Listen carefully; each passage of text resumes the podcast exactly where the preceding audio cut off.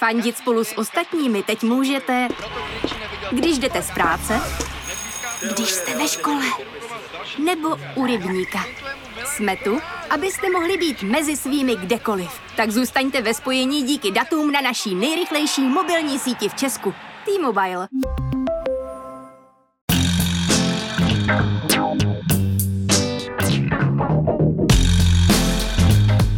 Právě jste si zapnuli stopář. Podcast z pravodajského serveru Seznam zprávy.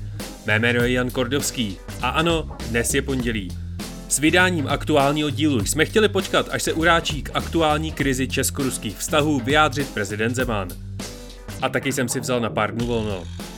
V dnešním díle stopáže se zaměřím na to, jak poznatky českých tajných služeb o zapojení ruských agentů do výbuchu ve Verběticích dopadají na českou politickou scénu. Jak se s informacemi o ruském útoku na území České republiky místní politici vypořádávají, jsem se ptal komentátora Seznam zpráv Martina Čabana. Ale ještě předtím jsem pro vás jako každý týden vybral přehled těch, alespoň podle mě, nejzajímavějších zpráv z uplynulého týdne.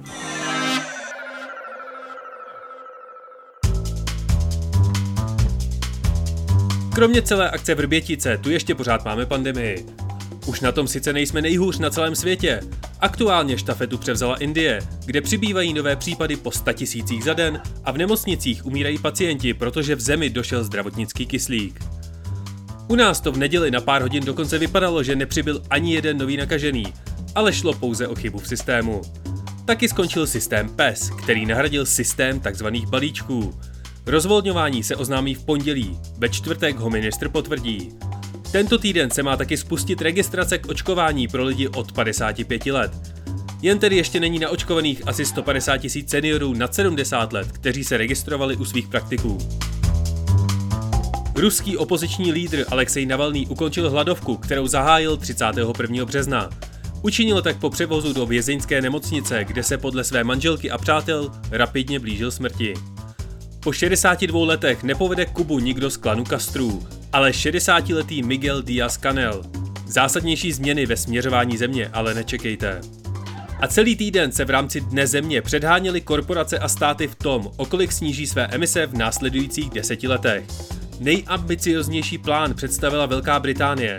S emisemi chce jít do roku 2035 dolů o 78%. Apple v úterý představil řadu nových produktů, jako například stolní iMacy, novou generaci iPadu Pro nebo lokační knoflíky AirTags. V nejkratším segmentu celé prezentace oznámila firma také novinky v přístupu k podcastům. Apple bude nově umožňovat tvůrcům uzavřít svoje pořady za placenou bránu. Z jejich tvorby si nejbohatší firma na světě plánuje ponechat 30% transakce. Změny v podcastové administraci ale totálně rozbořily systém, který jako tvůrci používáme k obsluhování pořadů. Dnes ani po šesti dnech nefunguje. Mnoha podcastům zmizel téměř celý katalog, nebo nemůžou publikovat nové díly. Takže pokud tohle slyšíte, možná jste jediní. Americká vesmírná agentura NASA má za sebou dva obří úspěchy. Poprvé v historii letěl na povrchu cizího vesmírného tělesa stroj vyrobený na planetě Zemi. Sice jen na několik desítek sekund, ale poprvé se proletěl vrtulník, který je součástí roveru Perseverance. Laboratoř, které má vozítko na palubě, také z marťanské atmosféry vyrobila kyslík. Pravda, pouhých 5 gramů, který by jednomu astronautovi vydrželo tak na 5 minut, ale i to se počítá. A Rusku už se nelíbí na Mezinárodní vesmírné stanici ISS. Tento týden oznámilo zahájení prací na vlastní stanici, kterou chce vypustit do roku 2025. A co se stalo ještě? Vojtěch Filip zůstává předsedou KSČM, ale na Schillerová by po volbách ráda obnovila EET a vědci v Chile našli kostru úplně nového dinosaura. Asi tři dny existoval plán fotbalové superligy. Red Bull jezdil z Formulí 1 po Praze. Joe Biden jako první prezident Spojených států označil masové vraždění Arménů během první světové války za genocidu. Netflixu přestali masově přibývat noví zákazníci. Tajná služba MI5 si založila Instagram. Amazon v Londýně otevře vlastní kadeřnictví. Češi si podle průzkumu STEM přejí za prezidenta Marka Ebena. Policista, který zavraždil George Floyda, byl shledán vinným. V USA už se zase může očkovat vakcínou Johnson Johnson a farmě v britském Kentu hrozí pokuta 75 tisíc korun, pokud neuklidní svoje příliš hlučné husy. A stalo se toho mnohem, mnohem víc. Sledujte seznam zprávy na webu nebo na všech představitelných sociálních sítích. Tým novinářů vám každý den přináší původní kauzy, aktuální informace a komentáře pro dodání širšího kontextu. Teď už si ale poslechněte můj rozhovor s Martinem Čabanem o tom, jak kauza Vrbětice rozděluje českou politickou scénu.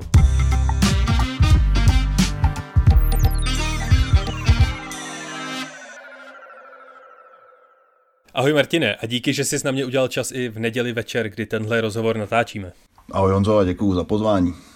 Dnešní stopáž vychází mimořádně v pondělí, protože jsem mimo jiné chtěl počkat na vyjádření Miloše Zemana ke kauze Vrbětice, které včera odvysílala televize Prima. Proč s tím, co řekl, čekal prezident celý týden? Eh, no, to je trošku těžko říct. Eh, on tvrdil, v tom projevu zaznělo, že eh, vyčkával týden, respektive, že nevyčkával, ale že schánil informace. Já schánil informace ze všech možných zdrojů, On ostatně má v poradním aparátu i bývalého důstojníka BIS Roma, takže těch zdrojů měl hodně, sešel se s policejním prezidentem, eh, takže tvrdil, že schromažďoval informace k vrbětické kauze. Na druhé straně to, co pak zaznělo v tom projevu, podle mě jako obsahově nešlo za schrnující zprávu Četky, která vyšla jako dvě hodiny po tiskové konferenci sobotní eh, Andreje Babiše s Janem Hamáčkem. Takže já tu týdenní pauzu úplně nechápu, na druhé straně to byla naprosto bravurní práce s mediální pozorností, protože Česká televize jela mimořádné vysílání kvůli tomu projevu, eh, vysílal se na několika kanálech, prostě všichni na to čekali, takže pokud si chtěl pan prezident užít jako mediální světla, tak to se mu povedlo naplno. Já tu nechci zabředávat do exkluzivní hodinky pro starého naštvaného muže, ale pro ty, kdo nedělní vystoupení Zemana na primě neviděli, jak to celé vypadalo? No, kdybych to měl popsat nějak eh, jaksi stručně, tak eh, to vypadalo tak, že nejdřív eh, byl projev hlavy státu k národu, který i podle informací z televize Prima byl poměrně nečekaný a pan prezident si to vymyslel jako v jednu chvíli, kdy prostě měli přetáčet ten rozhovor rozhovor pro televizi Prima, tak najednou se zatvářil, že chce pronést projev k národu, což se mu tedy podařilo. Eh, skutečně ho vysílala i Česká televize, takže to byl asi 10-15 minutový projev, eh, v němž zaznělo jakési jádro toho sdělení, které nám chtěl eh, pan prezident předat. A pak následoval rozhovor na televizi Prima s paní kolegyní Tománkovou, ve kterém vlastně zaznělo více méně totéž, bez ohledu na otázky moderátorky, tam pan prezident zopakoval několikrát to, co řekl v projevu a prokládal to četnými, tentokrát musím říct mimořádně četnými invektivami na adresu paní moderátorky. Eh, takže to byla taková, bych řekl, standardní eh, prezidentská mediální show. No, ze Zemana byla cítit trošku nervozita podle mě, e, nicméně to ustál poměrně, poměrně dobře, byla tam patrná snaha nejít vlastně žádným sdělením za hranice, které si vymezil tím projevem a neříct jakoby nic navíc a nedopustit se žádného dalšího postoje. Takže z toho rozhovoru už jsme se potom nic zásadně nového nedozvěděli, snad s výjimkou nastínění nějakých scénářů ohledně předčasných voleb nebo vyjádření nedůvěry vládě, k tomu se možná ještě dostaneme. Já jsem to sdělení Miloše Zemana tak nějak jako asi očekával, protože tam víceméně nic nového nezaznělo. Ale co mě šokovalo, bylo přesně to chování vůči paní moderátorce. Proč si myslí, že prezident takhle jako útočil na někoho, s kým má jako takhle předdomluvený rozhovor.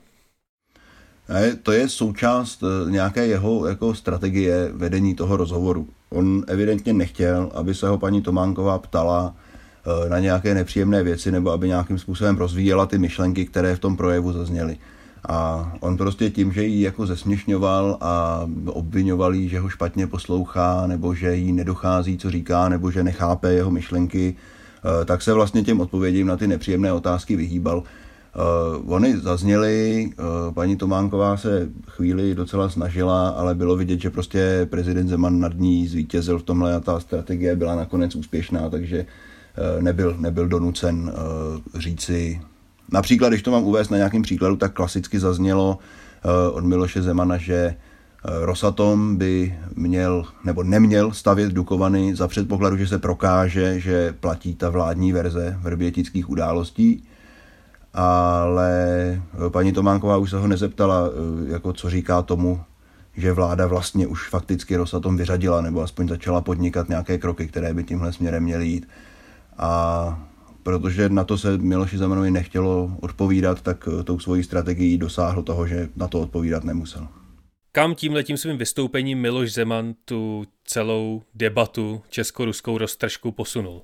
No, on spíš než, že by ji někam posunul, tak ji jako rozmlžil. Uh, on se vysloveně nepostavil proti tomu, co tady celý týden jako předváděla vláda ohledně té diplomatické roztržky s Rusy. To je třeba jako uznat, že, uh, že by to vysloveně spochybnil, tak to neudělal.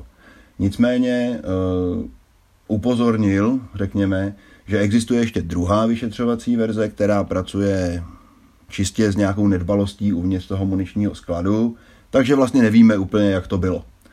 Což je mimochodem úplně jako klasický postup eh, těch, těch propagandistických webů a, a toho, o co se snaží vlastně to ruské hybridní působení. Nebo nejenom ruské, ale u toho ruského je to poměrně dobře zmapováno, kde vlastně není důležité vnutit lidem nějaký svůj názor na tu věc, ale je důležité jim jako rozházet ten jejich názor, prostě aby maximálně znejistili ohledně toho, co je a není pravda, kdo si vymýšlí, že to vlastně mohlo být všelijak, což je přesně ten, ten, eh, to sdělení, které vlastně prezident, prezident svým vystoupením vyslal. No ruská tisková agentura TAS tohleto vyjádření tak měla na svém webu asi tři minuty po tom, co ho Miloš Zeman vyřknul. Takže to asi mluví o mnohem. Jak se Miloš Zeman po tomhle týdnu tváří na povýšení šéfa BIS Koudelky do hodnosti generála? No z pohledu toho, to myslím zaznělo v tom rozhovoru, eh, z pohledu toho rozhovoru se na to tváří vlastně stejně jako na všechno ohledně té kauzy. To znamená, že tvrdí, že pokud by se definitivně a jasně prokázalo, že za brbětickým výbuchem stáli ruští agenti a že na to přišla BIS, takže by eh, pravděpodobně pana plukovníka Koudelku do generálské funkce povýšil. Ale dokud se to neprokáže, tak k tomu nevidí důvod. Čili vlastně pořád stojí na těch svých pozicích, které jsou vůči panu Koudelkovi dost nepřátelské.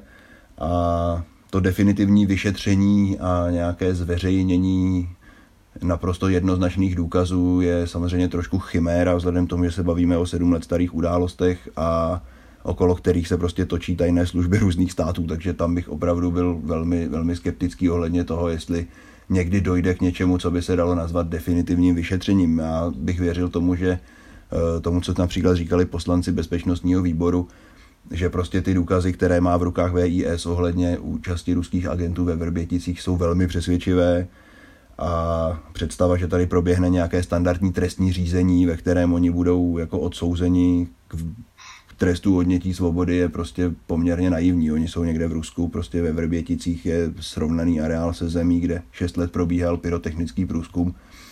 Tam už jsme asi všechno zjistili. Teď jde spíš o to, jak ty, o ty informace, které se objevují z Bulharska nebo od jinut, kde všude vlastně tihleti chlapíci uh, působili a kde všude páchali různé škody.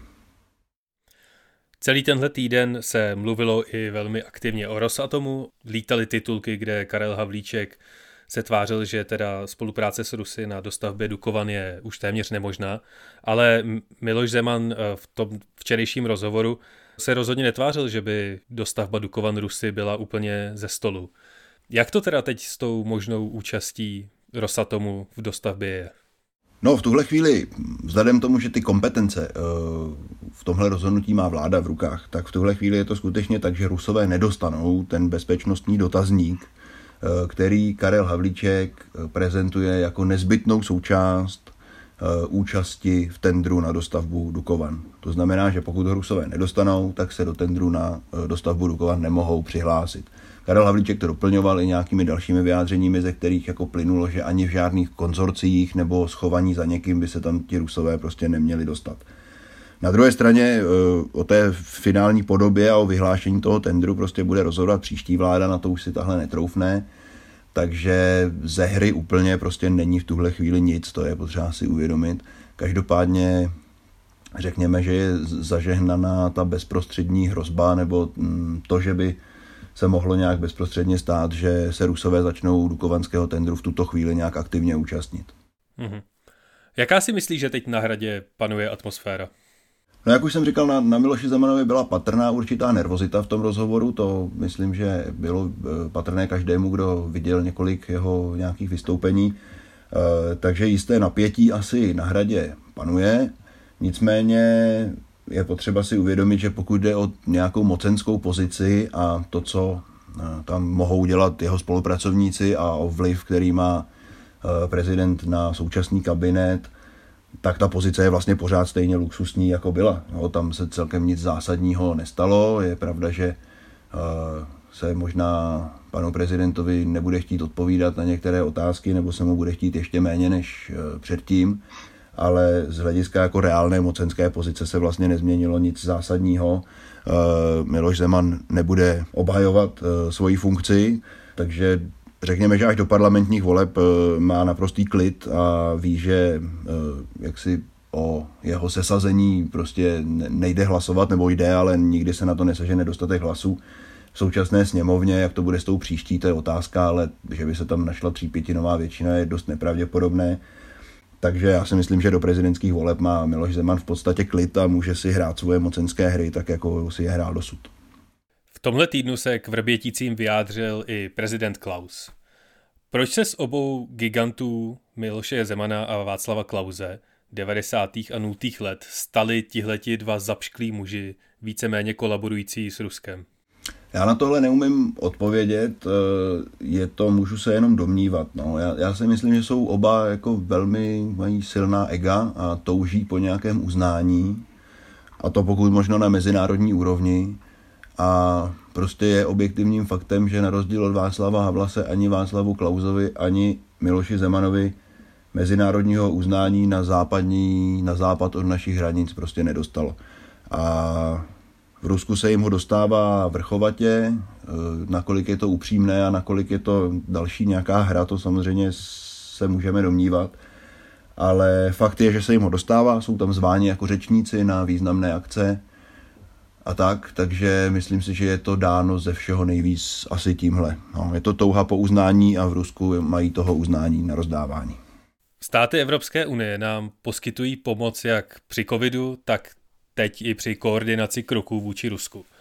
Myslíš si, že to do budoucna povede k tomu, že přestaneme v rámci Unie být tím sobeckým solitérem, co si všechno řeší jen s Viktorem Orbánem? To je otázka, nakolik to změní naší pozici eh, v Evropské unii. Eh, teď bude důležité i to, eh, jak se vlastně projeví na naše vyjednávání s evropskými partnery to zveřejnění té auditní zprávy ohledně dotací pro Agrofert, protože to vlastně vedlo, to zveřejnění vedlo zase k tomu, že chvíli potom, co Andrej Babiš se tvářil státnicky a děkoval evropským partnerům za podporu a koordinoval nějaké diplomatické úsilí ohledně eh, pomoci a solidarity eh, s Českou republikou, tak najednou zase přešel do toho módu nadávání na bruselské úředníky, kteří neoprávněně vykládají české zákony a kteří vůbec nerozumí tomu, jak fungují české svěřenské fondy a nevědí, co je Lex Babiš a je to prostě zase ten tvrdý útočný Andrej Babiš, kterému prostě kope do báboviček eh, Evropská komise. A já nevím, jestli je možné, a pevně doufám, že ano, jestli je možné tyhle ty dvě pozice nějakým způsobem skloubit. A jak na Vrbětice, jak se k té kauze staví koalice Barkušan a koalice Spolu? Eh, no, já bych tady možná udělal trošku nežádoucí reklamu na eh, hezký text eh, kolegy Vaška Dolejšího, který psal o tom, že vlastně ODS to do jisté míry, a s ní i koalici spolu, to do jisté míry polilo živou vodou, protože ODS se vrátila do, do jako studené války nebo let těsně po studené válce a reaguje naprosto tvrdou uh, linií která je ostře jako protiruská v tom smyslu, že e, nepochybuje o účasti ruských agentů na výbuchu ve Vrběticích. Je to vlastně i tím, že ta strana na to má to ideové, ten ideový základ v podobě, já nevím, Alexandra Vondry, který je skutečně jako radikální atlantista a, a Spojené státy jsou pro něj naprosto přirozený spojenec, to tež platí třeba o Janě Černochové a dalších, a dalších těchto těch zkušených harcovnících z ODS. Takže tam je ta linie daná, daná tímhle a je velmi jako jasná a zřetelná. Piráti a starostové jsou v tomhle o něco měkčí, tam je to zase asi naopak dáno tím, že vlastně ta pirátská členská základna je generačně postavená trošku jinak a není tam tahle ta silná zkušenost tím obdobím studené války a nějakého prozápadního narrativu a naopak je tam poměrně dost lidí, kteří jsou ochotní jako pochybovat o všem možném. Ať už je to členství v NATO. A teď já nechci říct, že jsou piráti proti členství v NATO. Ale prostě jsou tam lidé a na těch jejich diskuzních fórech je to vidět, kteří opravdu jako jsou ochotní, na rozdíl třeba od Alexandra Vondry, eh, tuhle tu myšlenku toho členství v NATO jako rozebrat a nějakým způsobem ji třeba spochybnit.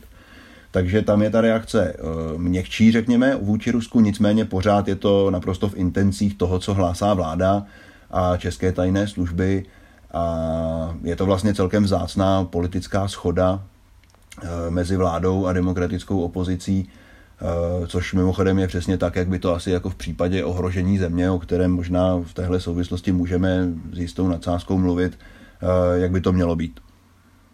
V pátek vyšel volební model agentury STEM, který koalici Pirátů a Stanu dává na prvním místě 28%, ANO na druhém s 24%, spolu s 16%, SPD s téměř 13% a ČSSD se 7%. Jak si myslíš, že se do průzkumu propíše tenhle ten týden? Já si osobně myslím, že nijak zásadně, eh, nebo, nebo to neumím úplně jako přečíst. Eh, je to tak, že jako pozice vůči Rusku jsou víceméně stranicky poměrně jasné. Eh, o těch o, té, o těch dvou opozičních koalicích jsme, jsme mluvili. Na druhé straně stojí SPD a KSČM, pro které je naopak Rusko jako partner a, a razí tu linii, že by se mělo víc vyjednávat a méně vyhošťovat diplomaty. A, takže já nevím, jestli tam už tam asi podle mě půjde spíš o takové přesvědčování přesvědčených. Možná bych si uměl představit, že na to může trošku ztratit hnutí ANO, které hodně voličů přebralo sociálním demokratům a komunistům a částečně i SPD a tyhle ty lidi by teoreticky ten protiruský postoj, když to řekneme zjednodušeně, protiruský postoj Andreje Babiše mohl nějakým způsobem odradit. Takže tam si myslím, že by mohli možná pár desetin procenta by se u ANO mohlo projevit, eh, mohla projevit nějaká ztráta kvůli tomuhle, ale nemyslím si, že je to něco, co by úplně převrátilo jako českou politickou scénu na ruby. Ty už jsi zmiňoval ten došlý audit eh, Evropské unie ohledně střetu zájmu Andreje Babiše a mě na tom nejvíc asi zaujalo to, že úplně v první reakci, kterou Andrej Babiš poskytl, tak se mu do toho podařilo vtěsnat hejt na Piráty. Co s auditem Evropské unie mají společného Piráti a proč Babiš útočí právě na ně?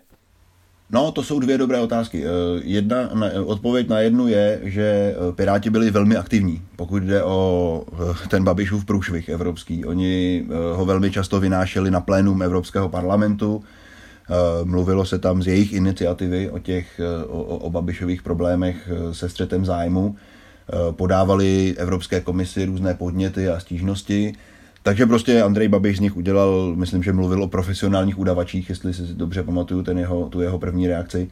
Uh, takže to jim dává jaksi uh, sežrat tímhle způsobem, protože prostě eh, Piráti nebyli, nebyli na Andreje Babiše na evropské úrovni vůbec vlídní a, a skutečně byli jako velmi aktivní v tom odsuzování toho jeho střetu zájmu.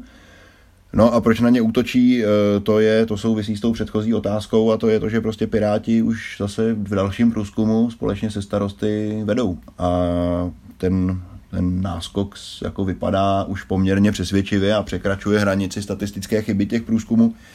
Takže eh, to vypadá, že prostě Andrej Babiš celkem přesně vycítil, kde je jeho hlavní soupeř a potřebuje si vyřizovat účty před volbami. Miloš Zeman v neděli dal taky hodně jasně najevo, že ať se stane cokoliv, tak do voleb prostě nechá dovládnout kabinet Andreje Babiše. A tím pádem totálně uzavřel cestu k jakýmkoliv předčasným volbám, které by si přála opozice. Jak moc ústavní tohleto jeho chování je? To jeho chování, nebo respektive to, jak popsal svoje případné kroky eh, v případě vyslovení nedůvěry vládě nebo, nebo snaze o vyvolání předčasných voleb, eh, tak to jsou dvě věci. E, to co, to, co popisoval v případě vyslovení nedůvěry vládě, v podstatě ústavní je, protože vláda po vyslovení nedůvěry podává demisi a prezident by sice měl pověřit někoho nového sestavením vlády, Na druhé straně, vzhledem k tomu, že prostě do voleb je pár měsíců, tak asi celkem není nějak zvlášť urážlivé, když prostě nechá dovládnout tu vládu v demisi. Horší je to s tím jeho výkladem předčasných voleb, respektive toho, pokud by se povedlo rozpustit poslaneckou sněmovnu prostřednictvím 120 hlasů. Tam Miloš Zeman řekl, že eh, by to neudělal, protože ústava mu říká, že sněmovnu rozpustit může. Což není tak úplně pravda a tady já si nemohu odpustit citát z ústavy, kde se o těchto věcech píše v článku 35. A v článku 35 se píše, jak se rozpouští poslanecká sněmovna. A je tady odstavec 1, ve kterém se píše, že poslaneckou sněmovnu může rozpustit prezident republiky, jestliže. A jsou tady čtyři body. Ani jeden z nich není eh, to, že poslanecká sněmovna rozhodne o svém rozpuštění, protože o tom se píše až v odstavci 2, a kde je psáno, že prezident republiky poslaneckou sněmovnu rozpustí, navrhne-li mu to poslanecká sněmovna usnesením, s nímž vyslovila souhlas třípětinová většina poslanců. Čili tady není napsáno, že to prezident může udělat, ale že to prezident udělá. Na druhé straně, nebo už možná na třetí straně, když o tom takhle mluvíme, ani tady není uvedený termín. To znamená, že prezident po tom, co 120 poslanců eh, vyhlásí rozpuštění sněmovny, tak může lavírovat několik měsíců, nebo týdnů aspoň, nerozpustí tu sněmovnu a pak už tady máme odstavec 3, stejného článku, ve kterém se píše, že poslaneckou sněmovnu nelze rozpustit tři měsíce před skončením jejího volebního období, což v tomhle případě vychází někdy na začátek července. Takže do té doby se to dá asi uzdržovat tím, že prostě prezident využije toho, že v ústavě není napsaný termín. Ale bude to tedy, pokud to nastane, a já si nemyslím, že tohle je zrovna pravděpodobná varianta, eh, tak to bude zase pohyb na samotné hraně ústavy, nebo spíš půl kroku za ní. A proč Miloš Zeman trvá na dovládnutí Babišovy vlády? No, protože mu ta vláda vyhovuje. Ta, ta mocenská pozice jeho je při tomhle vládnutí velmi dobrá. Má ve vládě několik vysloveně vlastních ministrů, tam není potřeba si hrát na to, že eh, na jejich jmenování neměl vliv. Má zásadní vliv na odvolávání ministrů, kteří se mu nelíbí. Ti ministři, které v té vládě má, tak jsou ochotní mu naslouchat a uplatňovat jeho vliv.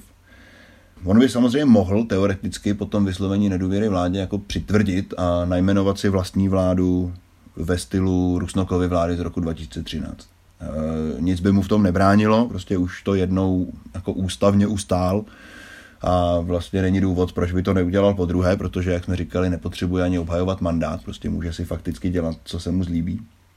Ale bylo by to poměrně dost humpolácké, Eh, nápadné, vyvolalo by to pravděpodobně velké bouře jako v části občanské společnosti a možná, že to prostě Miloši Zemanovi takhle stačí, tak jak je to teď.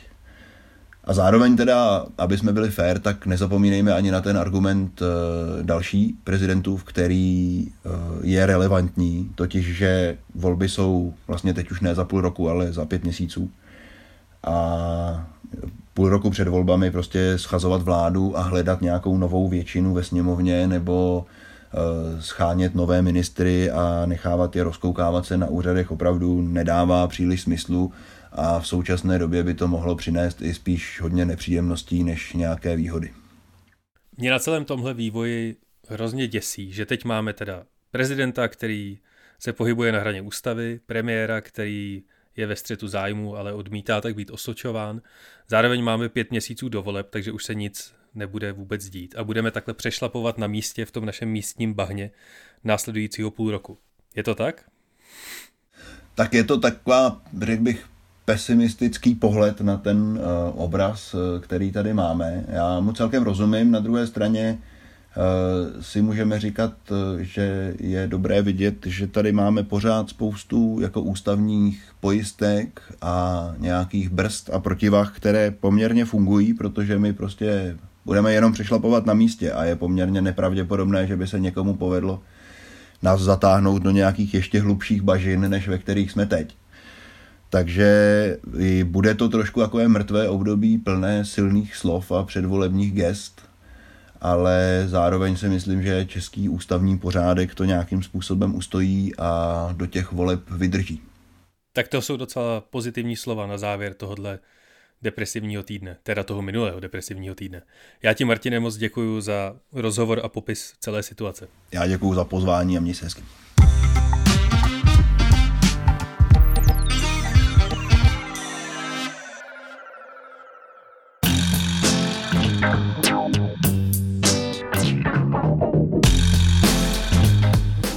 To pro tento týden není vše, protože už v pátek vyjde další epizoda Stopáže s hostem, na kterého už se nějakou dobu velmi těším. Doufám, že se rozhovor řádně vydaří.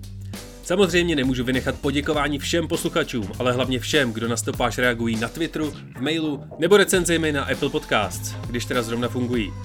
Tento týden konkrétně děkuji Tomáši Slámovi, Lukáši Kovalskému, Tomášovi Hamplovi, Martinu Maškovi, Davidu Šabatovi a přezdívkám Dvorix, Jen Jedaj a DPN.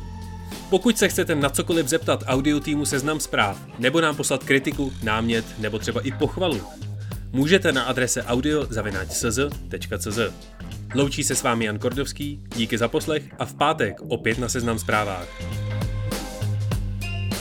A náhodný fakt nakonec? Saudská Arábie dováží velbloudy z Austrálie. A to proto, že své vlastní velbloudy šlechtí jako domácí zvířata a k závodění. Australští velbloudi jsou určeni hlavně na maso, které Saudové považují za delikatesu.